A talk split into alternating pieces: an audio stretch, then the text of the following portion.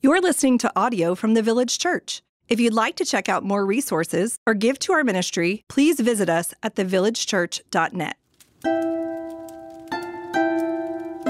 And she gave birth to her firstborn son and wrapped him in swaddling cloths and laid him in a manger because there's no place for them to sleep in the inn. And in the same region there were shepherds out in the field keeping watch over their flock by night. And an angel of the Lord appeared to them, and the glory of the Lord shone around them, and they were filled with great fear. And the angel said to them, Fear not, for behold, I bring you good news of great joy that will be for all people. For unto you is born this day in the city of David a Savior who is Christ the Lord. And this will be a sign for you. You will find a baby wrapped in swaddling cloths, lying in a manger. This is the word of the Lord. I just love it. It's just great. It's just perfect. Hey, good morning. It's good to see you. If you have your Bibles, grab them. Uh, we're going to be in Isaiah 9. I know Wade alluded to that in the welcome, but that's where we're going to camp out. I don't want to make anyone panic here, uh, but in about 20 days, uh, we're going to walk into this room or a room like it by the grace of God. And here's how we'll do that here on Saturday. Uh, our Christmas Eve services, even though Saturday is not Christmas Eve, uh, will be at 2, 4, and 6. Uh, and then we'll do our normal Sunday, which is Christmas Eve, at 9 and 11. Uh, and we will really, throughout all of those services, have um, birth through kindergarten, except the Saturday night at 6. Uh, that will be just like a free for all in here. Uh, and as you come in, you'll be given a candle uh, here or somewhere else. And, and then uh, I, we will kind of navigate the Christmas story. And then I'll take my candle and I'll walk over and I'll light it on that candle. And then I'll hand it out and, and we'll start passing the fire all over uh, the room while we sing the song Silent Night, Holy Night, All is Calm all is bright. It's a Christmas tradition. In fact, uh, I would, I'd be kind of nervous at what my inbox would look like if we ended any other way but that. It's kind of, we're Protestants. It's what we do. We sing Silent Night, two candles, and then I get to watch you take pictures of the room with candles with your phone as we celebrate the incarnation of Jesus Christ. And uh, it's a good, right thing to sing that uh, because, in one sense, it was true um, to uh, our human eyes, as best that we can see, that night so long ago uh, would have been very quiet. Uh, certainly by modern, modern uh, times, painfully silent, and, and it would have been quiet and calm in a way that would make most of us uncomfortable in 2023. And yet, um, the Bible is going to teach us that actually going on behind all of that is something cataclysmic uh, that behind this little manger and this quiet night and this calm uh, kind of reality, that there's this kind of cosmic war breaking loose in the heavenlies. That in that, in that unseen realm where you, you and I can't see it, but we see in the scriptures that it's there, uh, that the coming of Christ is something far more significant than just this sweet little baby. And I want to draw attention to that for a couple of reasons this morning. I want to draw attention to that. Uh, one, because it's an easy time of the year to sentimentalize Jesus, to make him sweet and cute, to quote Ricky Bobby, to make him six pound, eight ounce, sweet little baby Jesus. It's an easy time of the year to make him cute and kind and cuddly. And, and I don't think that the place that you and I get our peace from and, that regardless of life circumstances, we have the strength to walk in a great deal of peace comes from six pound, eight ounce sweet baby Jesus, but rather Christ enthroned on high. Christ is the King of Kings and Lord of Lords. And if you were here in 2021 when we were preaching through the Revelation series, uh, we looked at uh, really a picture of what was going on behind the scenes when, when Christ uh, arrives on the scene. We see Christmas in a very different way in Revelation 12 as we do in the four Gospels. And so I want to read Revelation 12 to you, and then we're going to dive into our primary text. Um, if you get curious about something we read in here, because this is Christmas, but it's actually bigger than Christmas, uh, I've got a 50 minute sermon on it called A Different Kind of Christmas that I preached in 2021. You can go check that out if you want. Uh, I'm just going to read through it. I'll make some comment at the end, but, but it's not really my point this morning. My point is just to show you the kind of violence in the heavenlies that's occurring at the coming of sweet baby Jesus. Then a great sign appeared in heaven a woman clothed with the sun, with the moon under her feet, and on her head a crown of 12 stars. She was pregnant and was crying out in birth pains and the agony of giving birth. And another sign appeared in heaven Behold, a great red dragon with seven heads and ten horns, and on his heads seven diadems. Then his tail swept down a third of the stars of heaven and cast them to the earth. And the dragon stood before the woman who was about to give birth, so that when she bore her child, he might devour it. She gave birth to a male child, one who is to rule all the nations with a rod of iron. But her child was caught up to God in his throne. And the woman fled into the wilderness, where she has a place prepared by God in which she is to be nourished for 1,260 days. Now, war arose in heaven. Michael and his angels fighting against the dragon. And the dragon and his angels fought back, but he was defeated, and there was no longer any place for them in heaven. And the great dragon was thrown down, the ancient serpent who is called the devil and Satan, the deceiver of the whole world. He was thrown down to the earth, and his angels were thrown down with him. And I heard a loud voice in heaven saying, Now, the salvation and the power and the kingdom of our God and the authority of his Christ has come, for the accuser of our brothers has been thrown down, who accuses them day and night before our God. And they have conquered him by the blood of the Lamb and the word of their testimony, for they loved not their lives even unto death. Therefore, rejoice, O heavens, and you who dwell in them. But woe to you, O earth and sea, for the devil has come down to you in great wrath because he knows that his time is short. I've always loved that little sentence. And when the dragon saw that he'd been thrown down to the earth, he pursued the woman who had given birth to the male child. But the woman was given the two wings of the great eagle so that she might fly from the serpent into the wilderness to the place where she is to be nourished for a time and times and a half a time. The serpent poured water like a river out of its mouth after the woman to sweep her away with the flood.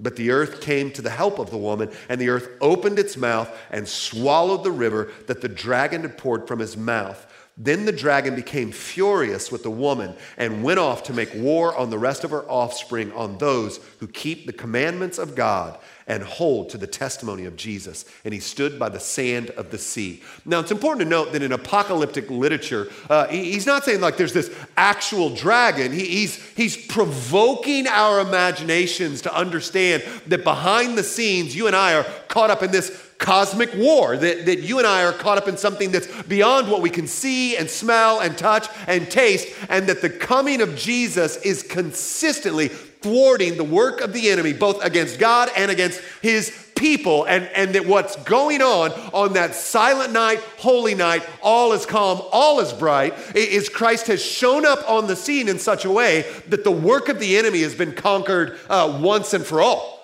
and that spiritual oppression and sin and death are on their heels, and the victory of Christ is being given to his people, insomuch that the fury of the dragon, knowing his time is short, continually gets thwarted by the power of Jesus' victory. That, that's what we see happening on that silent night, holy night, when all is calm and all is bright. That's what's going on when that sweet little head is resting on Mary's lap sleeping. That, that's what's going on when the Magi show up to visit. That, that's what's going on in the incarnation of the eternal Son of God in the person of Jesus of Nazareth. And, and I, I just want to I just want to press that our experience of peace in a broken and fallen world, it doesn't come about by sweet baby Jesus, it comes about by mighty King Jesus enthroned forever. Uh, our confidence to not get swept away in sorrow, brokenness, jadedness, anger, or despair, despite what we're seeing around us, is rooted in Christ victoriously enthroned over all things. So even as we celebrate rightly, right, like the, even the video we, we just showed before I walk out, it's just like little children and a fireplace and like ding, ding, ding, ding, ding. It's just sweet and just makes your soul feel good and, then it's good and right. Even though those poor kids, I think it was 92 that day when we filmed that. I mean, those poor kids are sweating. It wasn't because they were nervous about reading, it was because we were making it look like Christmas. We live in Texas. Um, and, and it's like this sweet thing that there is some sweetness to it, but our peace comes from the back edge of that peacefulness, and that that peace was won by the life, death, and resurrection of Jesus and Christ enthroned on high. And you'll see that in every Christmas text you go to. You'll be hard pressed to not see it in these texts. In fact, let's go to the most Christmassy of all Christmas texts in Isaiah 9 this morning. Isaiah 9 says this in verse 6 For unto us a child is born, to us a son is given, and the government shall be upon his shoulder, and his name shall be called Wonderful Counselor, Mighty God, Everlasting Father Prince of Peace. Now, I want to stop because right out of the gate, the prophet Isaiah is saying, Hey, a, a son will be given, a child will come, and, and, and on his shoulder, singular, rest the governments of the world, and he will be called, and he gives him titles Wonderful Counselor. Now, this is an interesting kind of uh, word. It's a two words put together in Hebrew. And, and the first word carries with it this idea of like something wonderful or extraordinary or miraculous. And then the second word is the second word counsel.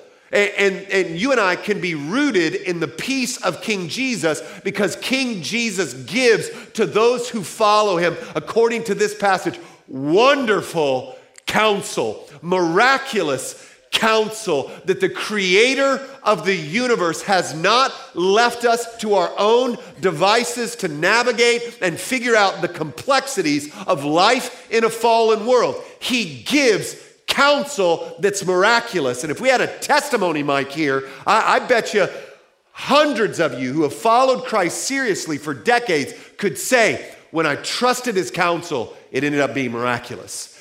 Even when at the time, it seemed to confront what I could see and know and understand myself. To follow Christ as King and to heed his counsel is to repeatedly declare he is a wonderful counselor. He gives good counsel in his word, in his presence, in his spirit, in the history of his church, through the community of his saints. He counsels us to life and life evermore. He is a wonderful counselor. And then he goes on to say, not only is he a wonderful counselor, and, and I want to lean on that just for a second, like, because I think for some of you, you're very smart, educated, successful people, and life's just not working. And it's not because you're dumb. It's just not working because you are receiving and implementing counsel from someone. You, you are not an island untouched by the plausibility structures of our day. You are receiving and implementing counsel, hopefully towards the fullness of life. But the text is going to say no, no, no, there, there's one wonderful counselor, one who's outside of time, one who is the creator of all, one, one who makes decrees and whispers into ears and conforms hearts to the pattern of his purposes. And that ends up being miraculous over and over and over and over again. And he says, he moves on from wonderful counselor to this next title, mighty God. And this, um, this can be translated God is mighty, or, and this isn't very popular in 2023 because we got to sentimentalize Jesus. Jesus can't ever be offensive or mean to anybody. It, it can also be absolutely translated God is a mighty warrior. Like the God of the Bible acts violently towards his enemies. And it's important to note that his enemies, according to the scriptures, are not flesh and blood but principalities and powers in this present darkness. And I know we're way too enlightened to believe in all of this, but there are dark spiritual forces at work in the world, and God not only hates them, but he seeks to destroy them and give us victory over them and give us his victory, even as we continue to combat them in their short amount of time. Then, when we read in Revelation that the dragon's tail knocked a third of the stars out of the skies, you're looking at principalities, spiritual beings knocked down to earth, making war uh, against God, and, and he hates them and he seeks to destroy them. And in the coming of Christ, he has gained victory over all of them so that even their work now actually serves the purposes of God. Like, how thorough is the victory of Christ that even as the enemy seeks to destroy us, those things become trophies of God's grace and, and serve God's plan to seek and save the lost. It's, it's profound, his victory. So, let me give you some of these verses. This is Deuteronomy 10 17. For the Lord your God is the God of gods. And the Lord of lords, the great, the mighty, and the awesome God who is not partial and takes no bribe. Psalm 24 8. Who is this King of glory, the Lord strong and mighty, the Lord mighty in battle? Exodus 15 3. The Lord is a man of war, the Lord is his name. 1 Corinthians 15 24 through 25. Then comes the end when he delivers the kingdom to God the Father after destroying every rule and every authority and every power and he must reign until he has put all his enemies under his feet. The predominant atonement theory given to the church in the first three centuries was that of Christus Victor, where the atonement theory that most of us know about is that Christ has died for our sins and, and he has forgiven our sins by his blood, and that, that's perfect. He absorbed God's wrath towards those who would believe. That's penal substitutionary atonement. That's true and right and good and should be marveled at. But the first three centuries, what's heralded is the victory of Christ over spiritual oppression, sin, and death. The victory of Christ over principalities and powers, and the victory of Christ for you and me, handed to us in his resurrection and reign. I love this is from, I've, i think this is the third time I've used this quote, and if you're going to stay here, I, I, just, we probably got 10 more in us, all right? Um, this is from Michael Bird. He's got a systematic theology, and in his, um, in his chapter on Christus Victor, th- there was this quote, and I love it Satan's force is spent. His worst was no match for the best of the Son of God. The fatal wound of Jesus deals a fatal blow to death. It's my, my favorite sentence in the book. The powers of this present darkness shiver as the looming tsunami of the kingdom of God draws ever nearer. This is Paul's atonement theology. This is the victory of God. So, where does our peace come from? How, how can I rest in a world that seems like there's a lot of chaos? Well, first and foremost, I have not been left to my own devices. I have wonderful counsel, miraculous, supernatural counsel. I'm not stuck trying to figure it out. I've got the word i've got the spirit's presence i've got the community of saints uh, i've got like i've got wonderful miraculous counsel and then like what what what should i be afraid of if christ's victory is secure. Like where do i need to take matters into my own hands? Where, where do i like like i am in the hands of christ and, and he is not just feathered hair shiny faced jesus. If you remember in 21, like when he returns, it's like tattoo on a thigh, fire in the eye, sword coming out of the mouth, and everything that's not holy being melted in front of him. This is our defender.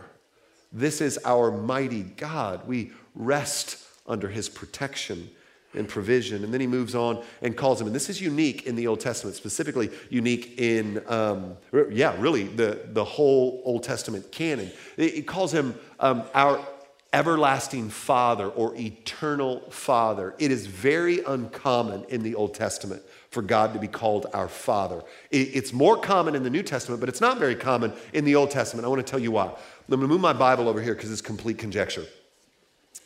In the ancient Near East, it was not uncommon for gods to sleep with women, earthly human women, and, and, give birth to super offspring. If you remember Greek mythology, if you remember, that this was kind of a common story. And, and wanting to be separate than, different than that those ideas in the ancient Near East, they, they wouldn't even say God's name, right? They, they wouldn't even say hey, Yahweh. They, they would, they, they, would call him the, the Lord, Adonai. And, and so he, this is a very rare idea that he is our eternal Father or everlasting Father. Now, by the time this is fleshed out in the coming of Jesus and his ascension, you, you get these two words put together frequently in the New Testament Abba, Father.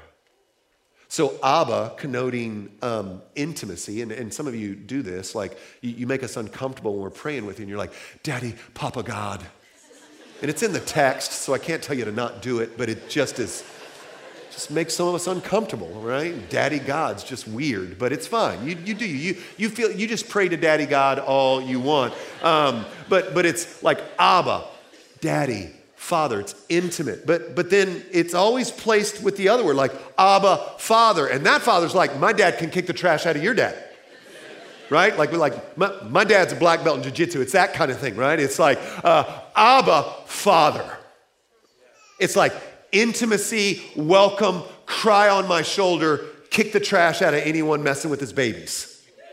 That that's the picture. And Isaiah saying, in the coming of Jesus, we have an everlasting, eternal Father. We have an eternal Abba Father. We have an eternal shoulder to cry on, and we have an eternal defender of our soul.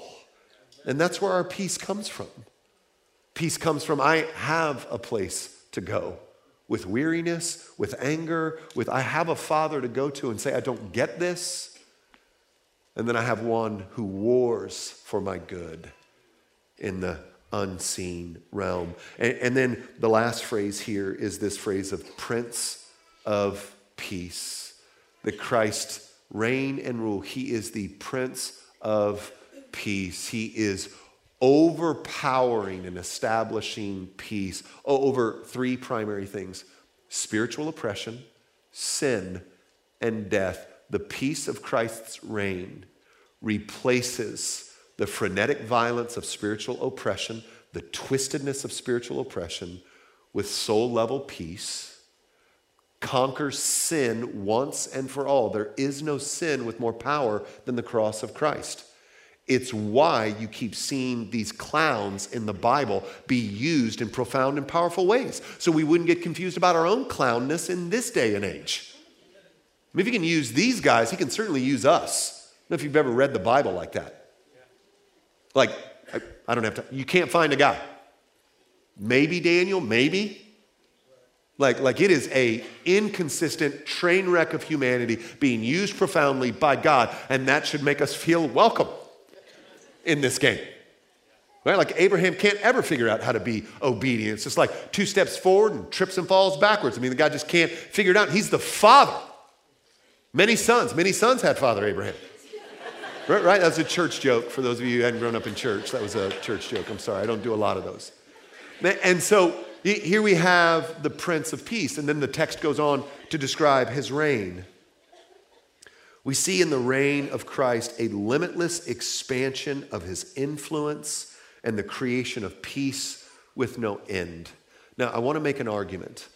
Um, because I think you can look around, even within evangelicalism, and you can see, well, okay, like, okay, it does seem like the, the peace of God has an end, and the peace of God hasn't certainly continued to expand in every and any direction. One, I would, I would want to try to push you a little bit and go, actually, 2.38 billion Christians worldwide, it's spreading in some significant directions. And, but, but here's my argument where men and women wholeheartedly surrender to Christ as King, peace is established and grows in more and more visible ways. Where men and women are half hearted or loyal to two kingdoms or have joined God's enemies, then violence, death, destruction, and the devolution of human flourishing always occurs.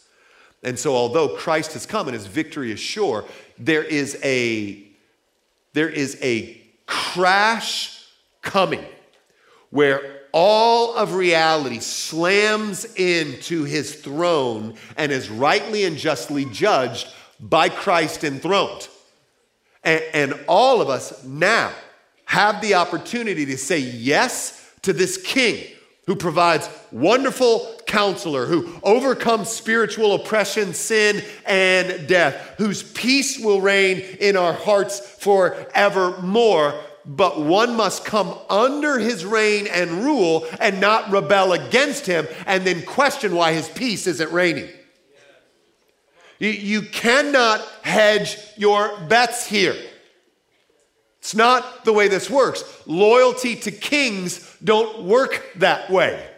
I'm kind of loyal to you isn't submission to Christ enthroned. Now, I appreciate that, but I've got my own views on sexuality. Is not coming under the throne of Christ. It's actually joining with his enemies while you, in lip service, create a different version of him than the one that the scriptures unpack for us. The peace of Christ reigns, rules, and spreads where humanity gladly comes under his rule and walks in his counsel. Kings don't throw out suggestions. They reign, they rule, they command. They, they never like, when you get a chance. It's not how kings rule. And if kings ruled that way, we wouldn't want to follow them. Too squishy too squishy.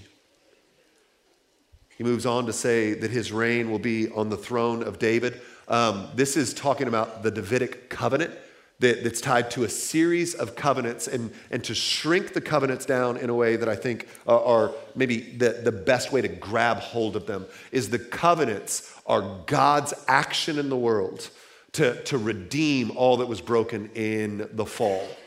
And, and so Christ is the fulfillment of the plans of God to make all things new. That, that's when he's going to sit on the throne of David. This is a reference to uh, that this is the one who fixes all things and will make all things new. And then he moves on to talk about how he's going to rule. He's going to rule with, according to the passage, justice and righteousness. And I don't think this is, um, I, I, don't think this is speaking to kind of the, um, maybe silly ways we've perverted this word in 2023 and some serious, you know, some silly ideas of justice. That this is biblical justice, the God who sees and knows everything down to the motivation, and he will judge based on justice and righteousness, which again brings me a lot of peace.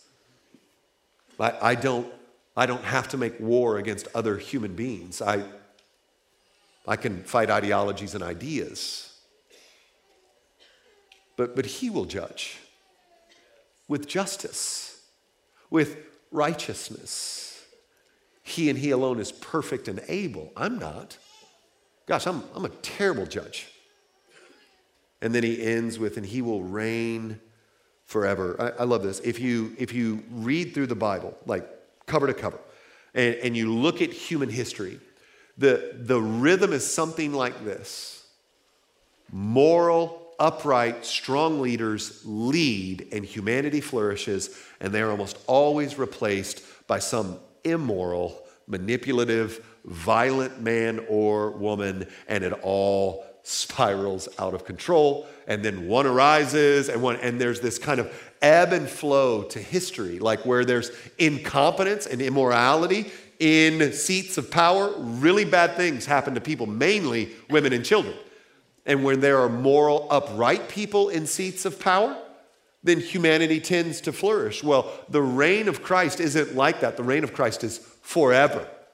That, that's the argument. It's just like, hey, the coming of Christ isn't one of those. It is one that is now up and to the right for all of eternity. In fact, the Apostle Paul would argue in the epistle to the Ephesians that it'll take the coming ages for us to understand his goodness and his grace and his beauty. That you'll need millennia on millennia on millennia into the eternity to grasp just how good he is and powerful he is and lovely he is and beautiful he is. That, that's a beautiful promise. And, and this is where we find our peace. And then I love how this passage ends it, just ends like this that the zeal of the Lord of hosts will do this. That, that means that, like, God's not passive in this, He's actually pretty pumped about His plan.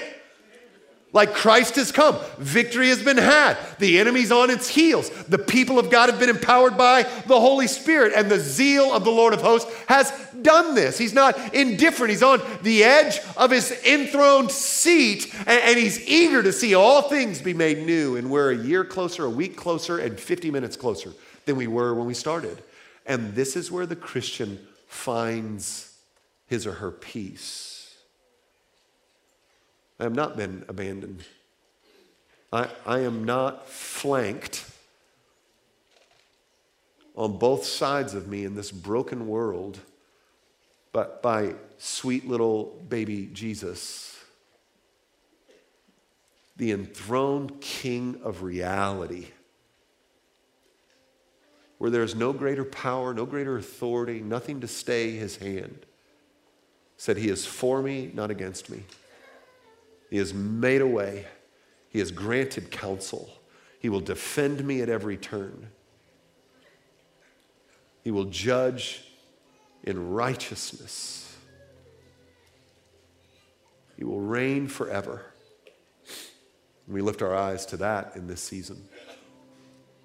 Here's how I thought we could end. As I was studying this uh, a couple of weeks ago, I, I kept finding myself singing um, O Come, O Come, Emmanuel.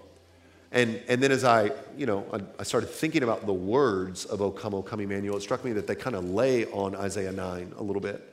Uh, like in O Come, O Come Emmanuel, which is a very prayerful song. It's an angsty song.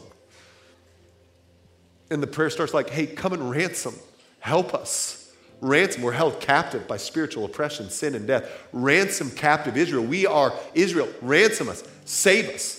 There's a prayer that, that, that, that, he would come and in his peace heal our division. There are all of these prayers that line up beautifully to this passage. And so, what I've asked um, the worship team to do this morning is just sing over us, O come, O come, Emmanuel. And here's how I would encourage you I would encourage you to, um, one, sit under it. Let, let them sing over you. It's just Sharon has a stunning voice, so it's you're to just be blessed. But then consider where you need the reign and rule of your life, where you may be half hearted, where you got one foot in this kingdom and this one in this, where might you need to confess and move towards Him? Where is life simply not working because you're bucking His counsel, His rule and reign? Where might we move towards the one that has moved towards us in love? Father, I bless these men and women in the name of Jesus. Thank you for your mercy and grace and kindness to us. And so we, we do agree with the saints across time. O come, O come, Emmanuel.